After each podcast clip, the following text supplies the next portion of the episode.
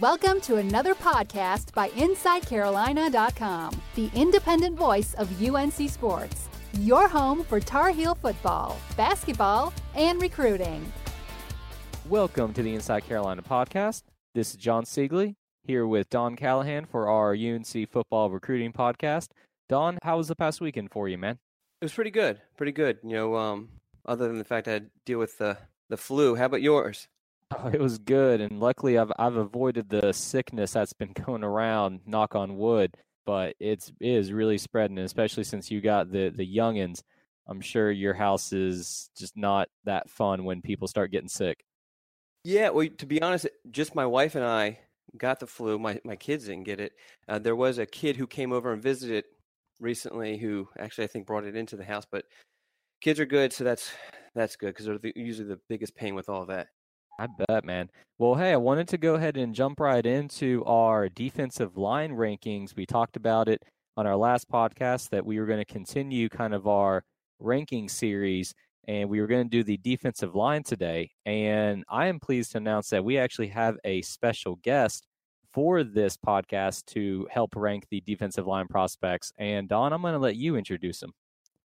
Well, it is an honor to uh, introduce this guest because this is the type of guest that uh, when he's coming to your house or your podcast for this uh, in this example, you got to bust out the good china. You got to make sure you, you took a bath.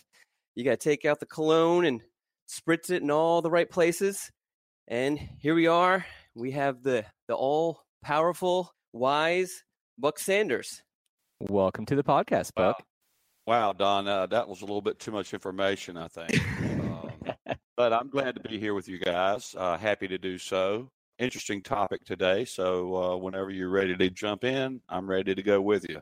All right, sounds good. Well, the way that we've done in the past is Don and I have kind of given basically two at a time, and we've we've rotated. But since we've got Buck here, I figured what we could do, guys, is just all of us start uh, with our number six because there were six total prospects, I believe. Why don't we do the same thing? You know, we'll but we'll just rotate it so we can go. I mean, I'll go first if you want. I'll do my my number six, and then Buck can do his. John, you can do your number six, and then when we go back to number five, John, you go Buck, and then me, like that. All right, that sounds good. We'll do it yeah, that way. Yeah, so let me introduce the the the six that we're talking about. Chris Collins is a uh, defensive end from um, Richmond who's actually committed to North Carolina. The majority of these guys actually are are committed to North Carolina. Rick Sandidge is a defensive end slash defensive tackle from Concord, North Carolina. Jamarcus Chapman is a defensive end slash defensive tackle from Rome, Georgia. Jaleel Taylor, UNC commit, defensive tackle from uh, from Georgia. Uh, Lance Turay is a defensive end from uh, New Jersey, and then Gavin Lewis, who is a defensive tackle slash defensive end from Alabama. And we did have um, we actually increased. We didn't double it, but we increased our inputs from uh, listeners. So i am going to give those first, and then we'll get into ours. That, does that sound good to everybody? Sounds good to me. me. All right. So we have this is John from South Carolina. His number one is Rick Sandidge. Number two, Jamarcus Chapman. Number three, Chris Collins. Number four, Jaleel Taylor. Number five, Lance Turay. Number six, Gavin Lewis. Then we have John from Alexandria, Virginia. Number one, Sandidge. Number two, Collins. Number three, Taylor. Number four, Chapman. Number five, Turay. Number six, Lewis. So, you know, pretty similar. And then we have uh, Dale from Waxhaw, North Carolina. Number one, Sandidge. Number two, Chapman. Number three, Collins. Number four, Turay. Number five, Taylor. And number six, Lewis. And then last but not least, we have, I don't have a location on this guy or a name, but Number one, Jamarcus Chapman. Number two, Rick Sandidge. Number three, Chris Collins. Number four, Lance Turay. Number five, Jaleel Taylor. And number six, Gavin Lewis. So, um, am I going first now for our guys? Yeah, go ahead, Don. Start us off for this one, man.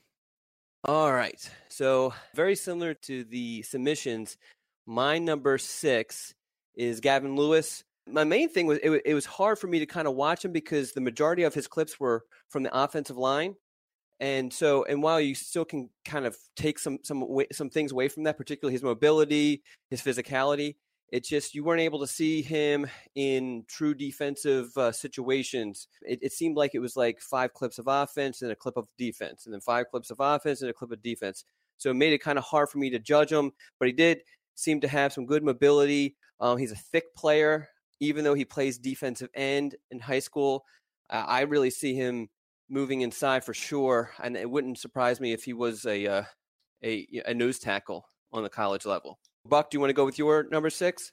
Sure. And I made the mistake of uh, sending my notes to Don and John, and uh, Don has read extensively from my notes. so, uh, hey, that's that's the smart thing to do when when a wise man like Buck sends you his notes. You got to read them. You got to memorize them. You might even need to tattoo them on your arm. Yeah, you're gonna have to calm down with all that, Don. Um, but uh, he's just so happy to have uh, you back on the podcast, Buck. I am excited. I mean, I don't get to see Buck. Everyone thinks that Buck and I hang out all the time. It's, I mean, I, I might see him like once a year. It's, it's, it's heartbreaking.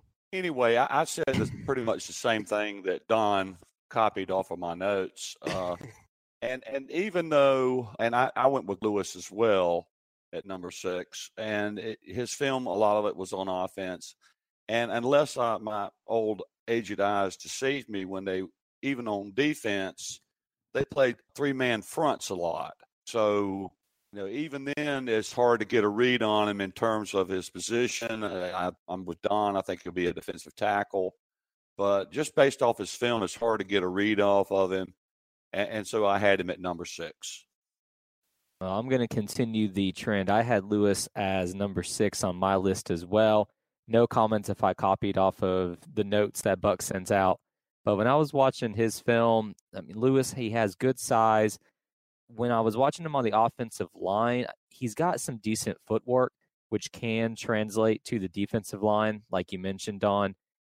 Lewis, though, he needs to get a lot lower when he's attacking. I mean, you can kind of just tell that he he's not really the type of guy that's been playing defensive line for a long time he doesn't really show much in the way of techniques doesn't really get his pad level where it needs to be if he's playing on the defense but he's got that frame where I agree with you guys he can definitely play at the defensive tackle spot but just I think because of how raw he was and like Buck said just a kind of lack of film I had him at number 6 as well. And then to get started then on the five spots I had as my number 5 Lancine Turay that seemed to be a theme amongst the submissions that we had from our listeners. I think most of them had some combination of Turay and Lewis at five and six. With Turay, I think you saw a lot of similar, I guess you can call them issues with Lewis in the sense that Turay has a lot of raw potential. He's got a very high motor. He was pretty flexible whenever he was, you know, trying to get around the edge and just move up and down the field. I did think though that Turay really needs to improve his strength and he needs to fill out his frame. Now, Don can correct me when it comes around to his turn, but I know Turay is listed as a defensive end, but I thought that with his frame, he might honestly grow out of the defensive end position. And frankly, I don't know if he has the speed really to play that edge rush. So I want to get your guys' thoughts on this when you talk about him. I thought maybe he could play at a rush defensive tackle. But eh, regardless, though, I had Turay at number five on my list. Well, jumping in, which I think is my spot, again, uh, John has cribbed off my notes. Um, but, you know, he, I don't know about him becoming a defensive tackle because, you know, he would have to become two of the person that he is, I think, to become defensive tackle. He would have to get a lot more size and strength to play on the interior, I think. I think he pursues well he, he does a good job of figuring out which way to go off the line, taking the, the path of uh, least resistance. But I had him at number five as well as John did. So you're up, Don. All right. So I have Lance Turay at number five because Buck did. Just admit it. no, no. In actuality, I really struggled between my number five and number, my number four guy. I, I and I'll get to that once I get to my number four, since I'm up next after this anyway. But felt the same way that you guys mentioned. He has he has a, a, tremendous frame. I mean, he looks like you want them to look. Other than he does need to to add the weight, as John mentioned. I agree with what Buck's saying. Is just he would have to gain so much weight to move inside because of his height. I mean, he's listed as at 6'5", uh, 240 pounds. So at 6'5", I mean, he's going to have to really kind of get up there to move inside. But I don't think that he has a speed for the rush end. I, I think he's more of a power end guy. Um, but you know, he has the length. I mean, he's you know real long limbed, um, moves really well. He does need to work on his technique, but you know he's quick twitch, and uh, I mean he's he's still kind of growing into his body. But um, I think that he has a very very high ceiling, and I really think he has a higher ceiling athletically than my my next guy, which I'll just get right into, Chris Collins. I, you know, obviously they're both are mm-hmm. defensive mm-hmm. ends, the reason why I went with Chris Collins over Turay is because because I think that that Turay has better tools, but I know from talking to people around his program, his head coach, and um, his assistant coaches and everything like that, that Collins has a tremendous work ethic. He used to practice with the the football team when he was in middle school, mostly because his dad's a defensive coordinator on um, at Benedictine High School, which is another reason why I, I decided to put him above Turay, is that he knows what it what it takes to be a good player. He knows what you have to do outside of practice. Um, because his dad's a coach. His mom's also a coach. She's a women's basketball coach, a head basketball coach. Um, I can't remember where. And I think that those sort of influences will only help him when he gets to college and understanding and being ahead of the curve compared to other incoming freshmen because he knows what to expect. On the field, his biggest asset is his length. I mean, he's super long. He's very raw, but um, he has tools to kind of develop, and he obviously has the intelligence, the work ethic, and the, the coaching background. So I'll just swing it back to Buck for his number four. I went a different route than Don did at uh, number four. I, I picked Taylor at number four, and and I like I like Taylor a lot. It's I don't know when you get to this area whether sometimes you're talking about uh, difference without a distinction in some cases, but he's a guy that has, uh, he played as a true nose tackle in high school. I mean, this is a guy who knows his position and knows what it is, knows what he's being brought in for. He's a run, run clogger, but he still hustles after the play. If the play goes outside, he'll run down plays if he can. Uh, he's disruptive up the middle, and uh, as pretty much everybody has said about him that's watched his tape, uh, and I've get some comments off of the Tar Pit Premium Message Board that he's very disruptive because of his uh, a really good first step. So um, I had uh, Taylor at number four, and John, I'm listening to your. I'm waiting for your expertise because you you continue to impress me with all this pads too low, just tremendous does, insight. Don does really good. come up with. He does. He does excellent. I'm, it just impresses me. I never knew he had it in him, but he does apparently. So uh, you're up, John. Well, I, I appreciate it. I've, I've, had the, you know, uh, been in a fortunate position to talk to a lot of guys who really know their stuff, even way more than I do, like Jason and Mike and all those guys. So, but you know, I appreciate it, Buck. For my number four guy, though, I went a little bit on a different path. I went with Jamarcus Chapman actually at number four. Um, that may be a little bit of a surprise, but when I was watching Chapman's film, I mean, first off, you can tell that he's got a lot of raw athleticism. He's got quick feet. He does a really good job of pursuing the play. But I put him at number four because I thought that he really needed to improve on his hands and his technique, especially if he's going to try to play a defensive end. I felt that he also needed to get a lot stronger because his film actually did, I thought, a good job of not only showing his highlight plays, but they showed a lot of plays where he kind of, they tried to make it look like he had kind of, I hate to say it, but done a whole lot on a play when really he just kind of cleaned up what his defensive line had done already elsewhere. So there were, were a lot of plays where like he would get a tackle for loss, but it was kind of like a half tackle for loss, or he'd get a half sack because the quarterback or the running back had kind of been forced into him. Um, Chapman used just a straight bull rush a lot of the time. I don't think I saw him do like a spin move or really dip his shoulder too much at all. he mainly just seemed to know that he in you know nine times out of ten at the high school level he was just quicker bigger faster than the guy across the way from him and so he would just use that so i think if he's going to continue to play at a high level in college he's going to need a lot of work to learn how to harness that athleticism and actually you know develop into that defensive end i I don't know which side of the line I would see him on at defensive end, whether a rush or, like you said earlier, Don, maybe a power DE, like you said for Turay. I think he's kind of in, in an in between, and it really just depends on how he develops once he gets to college.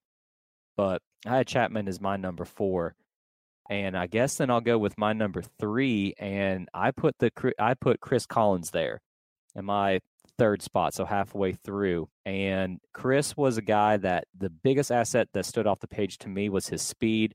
He also really did a good job of bringing guys down.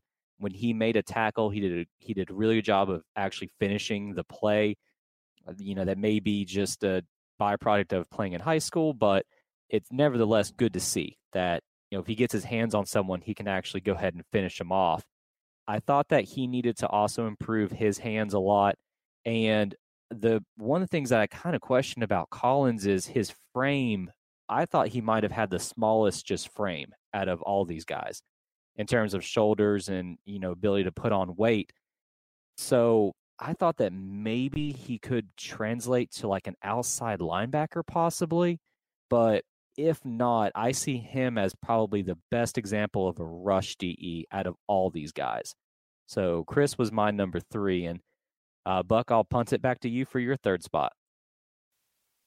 Yeah, uh, Collins was my number three too. Uh, although I differed dramatically with you on Chapman, but we'll get back to that in a minute. Um, you know, one of the things that even at the high school level now that they're constantly trying to teach uh, DEs is, you know, when to bend and go down the line and and when not to, when to try to take it outside. And I think he did a on tape did a good job of uh, choosing which of those things to do. The thing about Collins is that there was a lot of uh, tape on him as an offensive player, mm-hmm. um, which uh, you know factors into what John was talking about in terms of his speed. He showed good speed on, especially on those offensive plays, but he also showed really good ball skills uh, in terms of being able to tip a ball. I think he tipped one and intercepted it, if I'm not mistaken. Um, and and I think he's a very instinctual player. Obviously, he needs to get bigger and stronger. And one of the thoughts that came to my mind is that for all the years that Vic Koenning was trying to recruit a bandit player for the bandit position, that uh, you know in his four-two-five defense, Collins would have been the perfect fit for that guy. But anyway, I had him at my number three. Uh, and you know, I think I think he'll be a very good player for North Carolina. I don't think it'll be next year, but I think he has a lot of promise. All right, I guess I'll go with my number three, which I think is going to surprise some people. Rick Sandidge, which, if you look at the rankings, is obviously I'm not, I guess, with those rankings too much. He has great, unbelievable size. I mean, probably the best size of, of anybody on this list. 6'5", 290 pounds very athletic for that size, um, long arms. He's not, you know, doesn't have a whole lot of fat, you know, so he has great size, moves really well. He's great at pursuing the play away from him. The thing is, is I just the the intangibles kind of worry me with him. Um, he he's a little inconsistent. He'll make an unbelievable play. You know, there's one play where he blows up a blocker and then just blows up the ball carrier, and then you'll watch other plays and he's just doesn't do a whole lot. Um, and then I just worry about um, just his, you know, his his football IQ.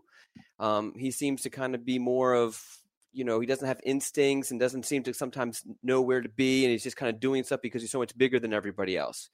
Uh, but he does, if if you know the the light switch goes on for him, he has everything that you want from an athletic standpoint, from a from a uh, build standpoint. I mean, he's he's as pretty as they come for for a defensive lineman. I mean, he could he could play really up and down the line. I think he's a three technique, but he could mm. he could he could really play up and down the line. He's one of the few D linemen that could do that.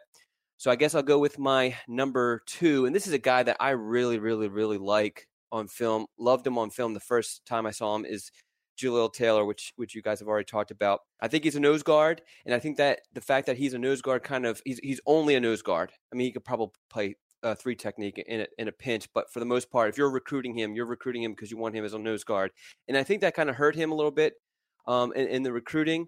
And you know, he's listed at 6'1", 290 pounds, but from my experiences, when someone's listed at six one, they're probably closer to five eleven, and so I'm sure some schools probably look, took a look at him, gave him the eye test, and was like, "Oh man, uh, you know, if he was a couple inches taller, we would we would go on him." But as Buck mentioned before, I mean, the thing that just stands out to me is his first step is unreal, and it gives him it's such an asset. It's one of those things that's just eh, that that you know it's not. I, I don't want to say it's never talked about, but it's it's not appreciated as much for defensive linemen, particularly interior defensive linemen, because if you can get into your gap before the offensive line is adequately out of their stance, I mean you're you are at a huge advantage and you can disrupt a lot of plays and it really can be an equalizer if you're going up against an offensive lineman who is far superior, bigger, stronger. If you are are attacking your gap before the offensive lineman has a chance to really respond and I, I think he's a kid who um, uh, who who's going to be productive in college. He was very productive in high school, and I, and I see that continuing. So I'll just pass the ball back to Buck. Yeah, and uh, uh, like Don, my second selection is probably also a little bit uh, not consistent with their rankings, at least, as Don mentioned. But I had Sandidge at my number two spot one reason that I did is because the film is not helpful at all. It's if, if you watch Sandidge's film, eh, it, there's just not a lot you can get out of it. You can, you know, see that yes, he's he's disruptive. He plays to the whistle, things like that. And I, I will say, you know, also Don mentioned that he could play up and down the line. He did in high school. They they moved him around from the, you know, the left side to the right side, and they played him in the interior I don't know if they were doing that to take advantage of matchups in high school. If I was a high school coach, I would. If I if I knew where the weak spot on the offensive line was, that's where I would put that guy. Uh, and maybe it's just a sign of his versatility. He's he's capable of you know playing multiple positions. But I, I had Sandage at my number two. If I was going with some combination of rankings, and in fact, I probably had him as my number two based on just based on how highly he's ranked. I felt a little bit bad about dropping him to number two, but uh, Don made me feel better. That's uh, what I'm here for. That. So, but he, I'm here for emotional but, support but for I, Buck Sanders. well, uh, uh, so I had had Sandidge at number two. Well, I I copied you on this one, Buck. I had Sandidge at number two as well, and the positives that I had for him was that he's quick, he's very very aggressive. I liked that that he probably out of all the guys on the list just got after plays. I I felt like the hardest. So I really like that from him. He does have the size, like Don said, to play all over. Actually, I'd written down that I wasn't sure if he was going to play defensive tackle or defensive end in college, just because I think he could really play either or. I think Don's correct that he probably is is a three technique ultimately, but that versatility is very big. The downside I thought though to Sandidge was if you watched the film where he was doing the one-on-one drills uh, from the, I think it was the opening, he really needs to improve his balance when he was getting leverage. He knows that, you know, low man wins. He did a really good job of trying to get his hands up under the pads of the offensive linemen in those drill plays However, when he would do that, I, am not sure if it was a flexibility or just a strength thing, but a lot of the time he would try to get the leverage, but the offensive lineman then would get his hands on him and be able to basically cause Rick to to to um to really stumble. Like he would bend down on a couple of those plays, and I think that just might be a strength thing that hopefully will improve in college. But I felt that he really needed to get better on his balance so that way he could prevent that and also really disengage. So when he gets up in there to get that that pad to get his hands on the inside, you know, he's really got to learn to kind of make that first real big push and then get around him. So he doesn't quite have that technique right now, but you can just tell that, like Don said, if he gets it all together, he can really be a really good defensive line player. Um, and so I'll go now to my number one spot, and this is probably going to be a big time. Yeah, there you go. um, this is going to be, I'm sure, a shock to a lot of people. But my number one out of all the film was Jalil Taylor. Wow, and, that, that, I like yeah. I like the pick. I like the pick. It's definitely surprising though. Well, it ahead. is surprising, and I think it's I don't know if maybe people like have watched his film, maybe they haven't seen the senior highlights, or like you said, Don, maybe they're scared because of his size. But out of all these guys, Taylor is the one that if you said where is he going to play right now, the answer is nose tackle. Like he has a position. It's nose tackle. He's not going to play anywhere else. But his first step, man, that was so disruptive. You know, and and maybe that's you know a result of his high school, you know, maybe not having the best of athletes going against him, but I view that first step as something that you can't teach. I mean, you've either got it or you don't. And a couple of the times, if you watch his senior film, I mean, he's in the backfield at the same time the ball is getting to the quarterback. And I think the officials kind of maybe thought it was an offsides or something just because of how quick he is able to get back there. He also does a really good job of using his leverage. He's on the short side. I agree with Don. If he's listed at six foot, he's probably 5'11. But he uses that to his advantage. He's really, really good with his hands. And unlike what I saw out of Sandidge, when Sandidge tried to go low and get that leverage, when Taylor did it, he's just such a big enough kid that he's able to actually use that. And he can either push the offensive lineman back or he can kind of move them to you know, and that's what you want out a nose tackle. You want a guy who's just going to eat up space, and if he can get in the backfield and, and disrupt plays, it's even better. But I see Taylor as being a kid that once he gets into a college weight program, once they help shed some of that, you know, just kind of the the fat off of him and get him to be a little bit leaner, a little bit meaner. I'm really excited to see what he can do at nose tackle moving forward. So it's going to be a surprise to a lot of people, but I had Taylor is my number one. All right, we got drum roll for Buck. Yep. I went with Chapman at my number one spot. The thing about Chapman is, I thought he, you know, regardless of hands, you know, the object of the game is to get off blocks, and and I think he gets off his blocks really well. He doesn't get caught up in traffic and he's a smart player. You could see some plays when he was playing defensive end. The offense was obviously trying to persuade the defense that they were going in one direction, but they were really coming back in the other. Uh, instead of you know chasing that, he would stay at home.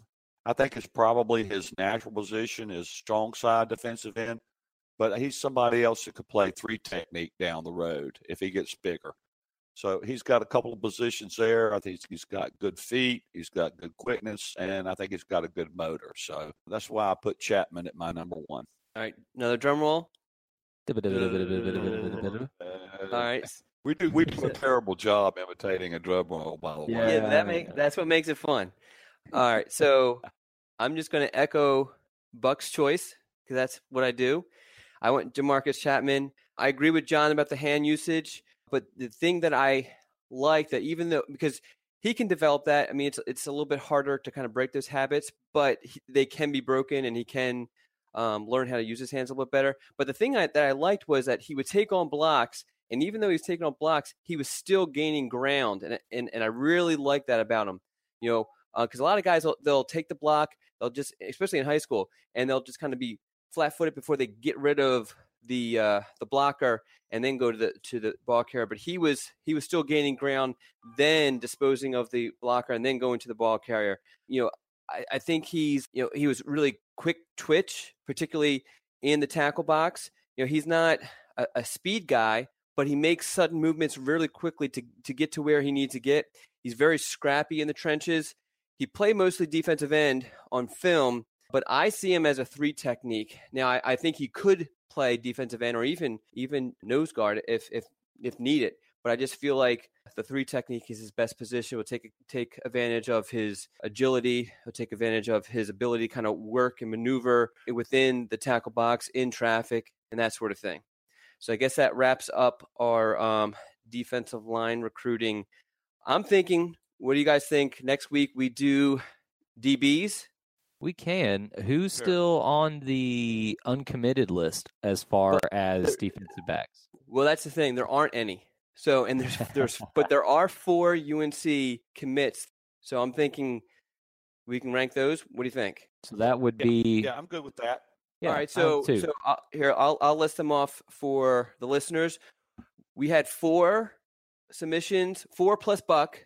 So Buck I think multiplies it by five, right? Submissions this week.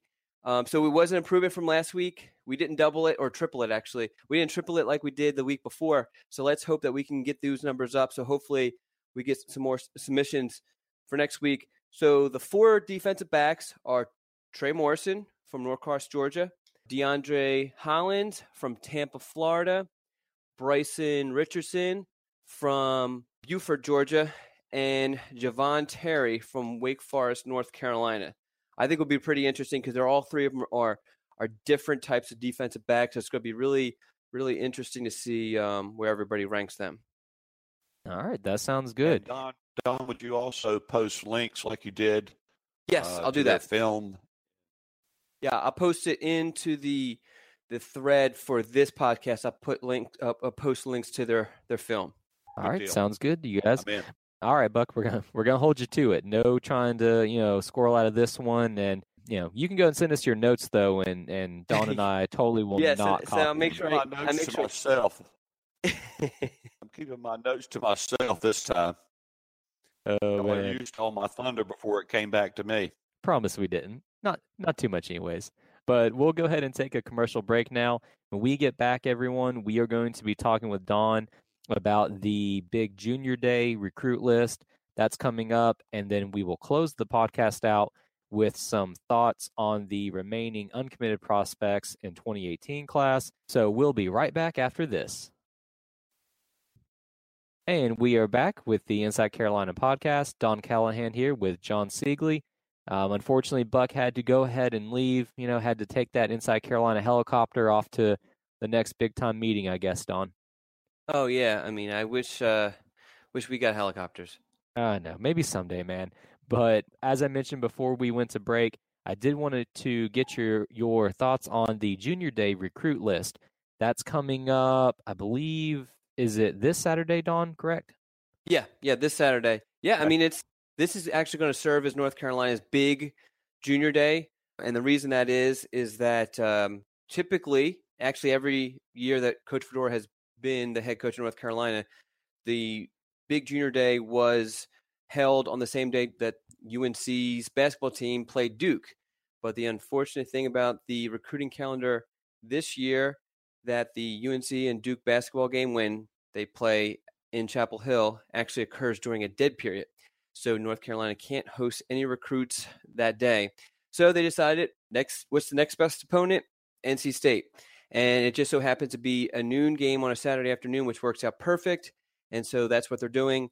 They try to invite all of their top recruits um, in state and there's a couple of out of state guys sprinkled in, but really they wanted to make sure that they took care of the top in state recruits. So they all received invites, and the majority of them are coming, including the top recruit by far, you know, the consensus number one in the state, Quavaris Crouch, who, for those who haven't got caught up on the 2019 recruits yet, Quavaris Crouch is this year's Zamir White. He's a five star kid. He actually might be a more highly recruited recruit than Zamir White, if you can believe that, uh, just because of the fact that um, he's an unreal running back, but he's also an unreal defensive player. He's going to be recruited from coast to coast, and, and it's going to be a pretty crazy recruitment. But there's also a bunch of really good players, a bunch of four stars. There's a UNC commit that's going to be there, um, some out of state targets also. I'm just going to ask you, Jon, when you got a chance to look at that list, what was a couple of items that stood out- to you? So there is the name that you would expect to pronounce like Khafre Brown, the younger brother of current UNC commit Dyami Brown. but I thought that it was very cool to see CJ Clark on there. He's a defensive tackle that I've had my eye on. I think he can really be a very highly rated recruit. He's already a four star, but honestly, I think his ranking might even go up during the year. So it was really good to see him on the list. I thought that the four star quarterback, Sam Howell, out of Monroe, North Carolina, I think he might be someone to definitely keep an eye on as well as far as in state guys go. And then as far as you mentioned on, you know, getting some highly rated recruits from outside of North Carolina, Lewis Cine, the safety out of Massachusetts, he's slated to be there. He's a four star kid. There's also Ramir Johnson, who's a running back out of New Jersey. Again, another four star. So you can kind of see that there's a bit of a pattern where for this junior day, the staff really seemed to put the emphasis on getting in the highest rated guys that they could possibly get. Yeah, absolutely. And and just as I mentioned, I mean that's by design because this is going to be their big junior day. They'll have other junior days and there will be big recruits at those other junior days, but this is the one where they're trying to get as much bang out of one day as possible. And the way you do that is you invite all of those guys there. UNC obviously has the advantage of a great basketball program that's that's uh, known throughout the nation. So when you say, "Hey, do you want to want some free UNC basketball tickets?" Especially if it's against an ACC opponent like NC State, a lot of kids are going to jump at that. Then the atmosphere should be really good in the Dean Dome as well. Four game against NC State. Uh, Coach Roy Williams the, on the basketball side always seems to really put a lot of emphasis on the NC State game. So hopefully the atmosphere is is really good. The team responds, and these football guys can really see what it means to you know be in Chapel Hill for a big time game day. So yeah, we'll see what happens in over the weekend. Everyone, stay tuned. I'm sure Don that you will have some updates after the weekend. So stay tuned to Inside Carolina for that, especially the Tar Pit Premium Message Board. And you know, Don, I figured we could, we could close this one out talking about the 2018 class you gave a little bit of a tease before we went to break, but you posted the story about Dax Hollifield. For those that may not know who Dax is, in case this is your very first podcast with us, Dax is a four star linebacker out of North Carolina. He is probably one of the highest rated guys left on the football recruit board at this point, And he's someone that a lot of UNC fans have really gotten invested in. Personally, I thought that Carolina was running third in this recruitment behind the other final two schools on his list, which are Stanford and Virginia Tech. But it sounds like, Don, from the story that you ran, he's really still very much up in the air on where he's going to commit to. So that was surprising to me. Yeah, and I think he summed it up best. And the thing about Dax that, that I love now, you know, I guess I should give a little disclaimer. I've known Dax for a very long time. I've known his family for probably almost 20 years. So I do have a different relationship, but uh, I, I don't think I have much different relationship than what others have with Dax just because he's such a personable kid. And I think he summed it up nicely when he said that he basically was waiting for something to kind of just jump out at him and make him feel like, okay, this is the school. And he waited, waited, waited, waited, waited. And here we are in mid to late January, and that still has not happened. And now he's frustrated because he's like, I can see myself at all three of those schools. And and when he says that, and usually when a recruit says that to me, I feel like he's not being completely honest with either me or himself.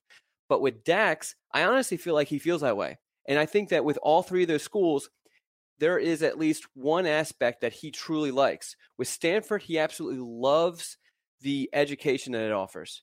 And he loves the fact that after his football playing career is over, Stanford's going to set him up for life. They also like that area, you know, not just on campus, but going around Palo Alto. Both him and his parents have said to me that the area is just very, very unique, and and they they just love it. Now with Virginia Tech, the main pull is well, one is the game day atmosphere. Although I feel like that that has kind of dropped down a little bit on his list of uh, of needs. But what I think the real pull with Virginia Tech is the Hokies defensive coordinator Bud Foster. Not only is he legendary, and he clearly, if we're being objective about this, between the three schools, he's the best defensive coordinator.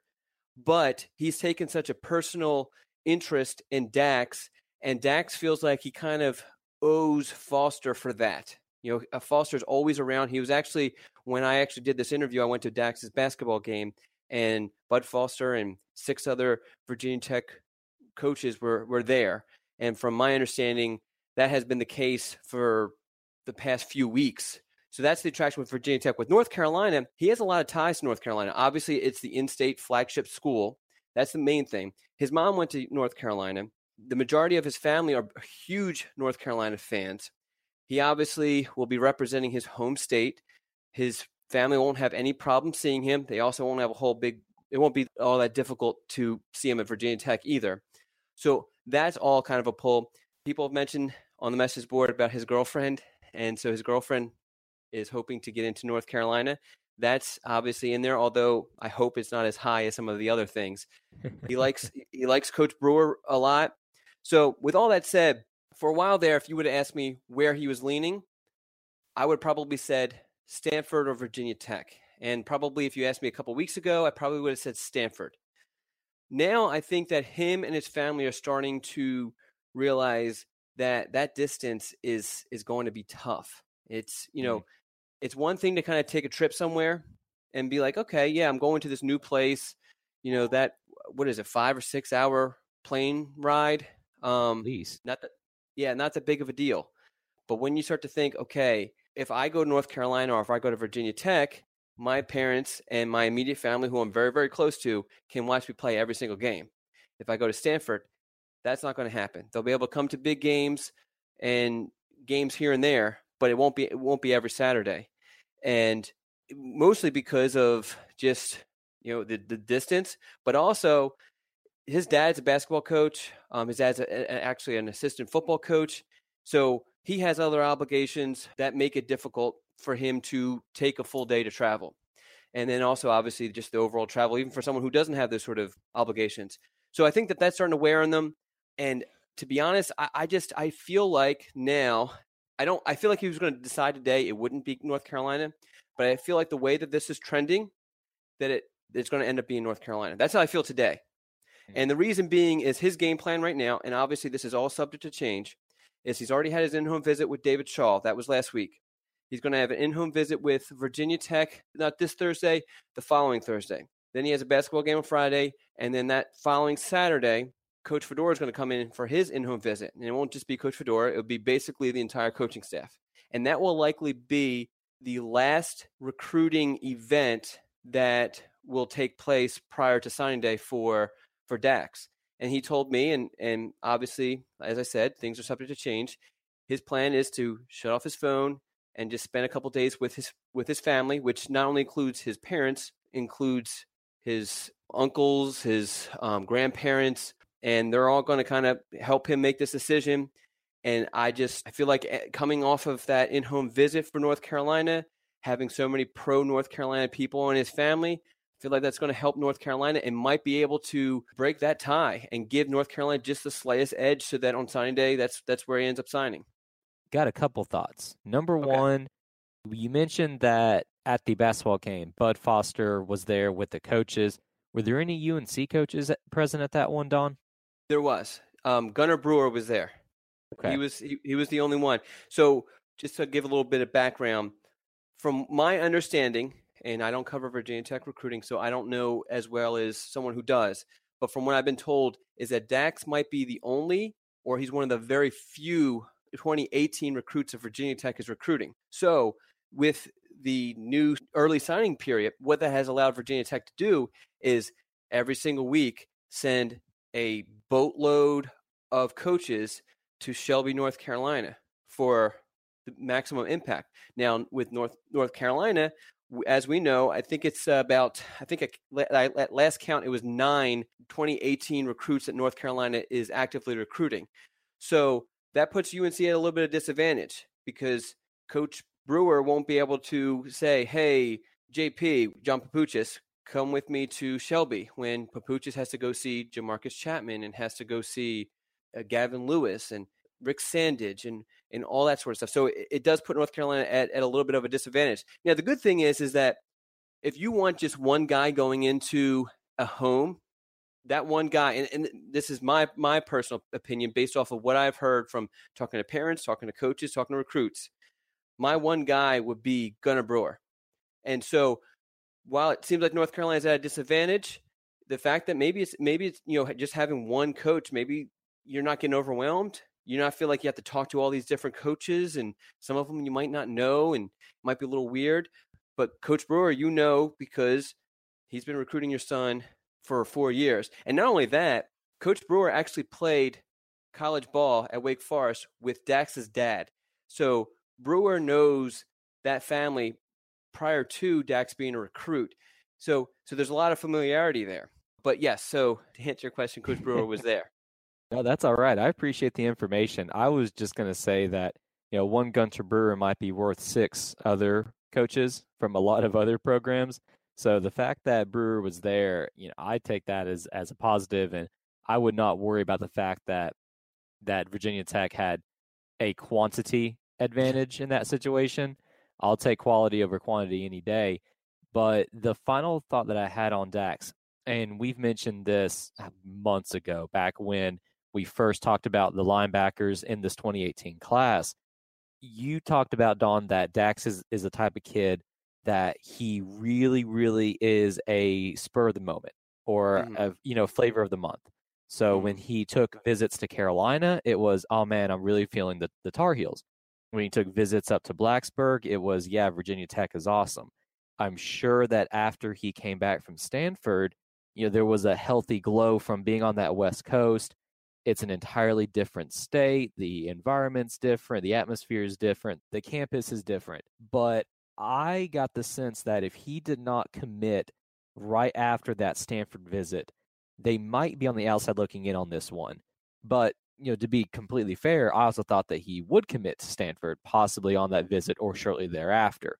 So if you had asked me beforehand who I thought he was going to end with, I would have said Stanford. Now it looks looks like that's not going to be the case. Well, we say that, but we don't know.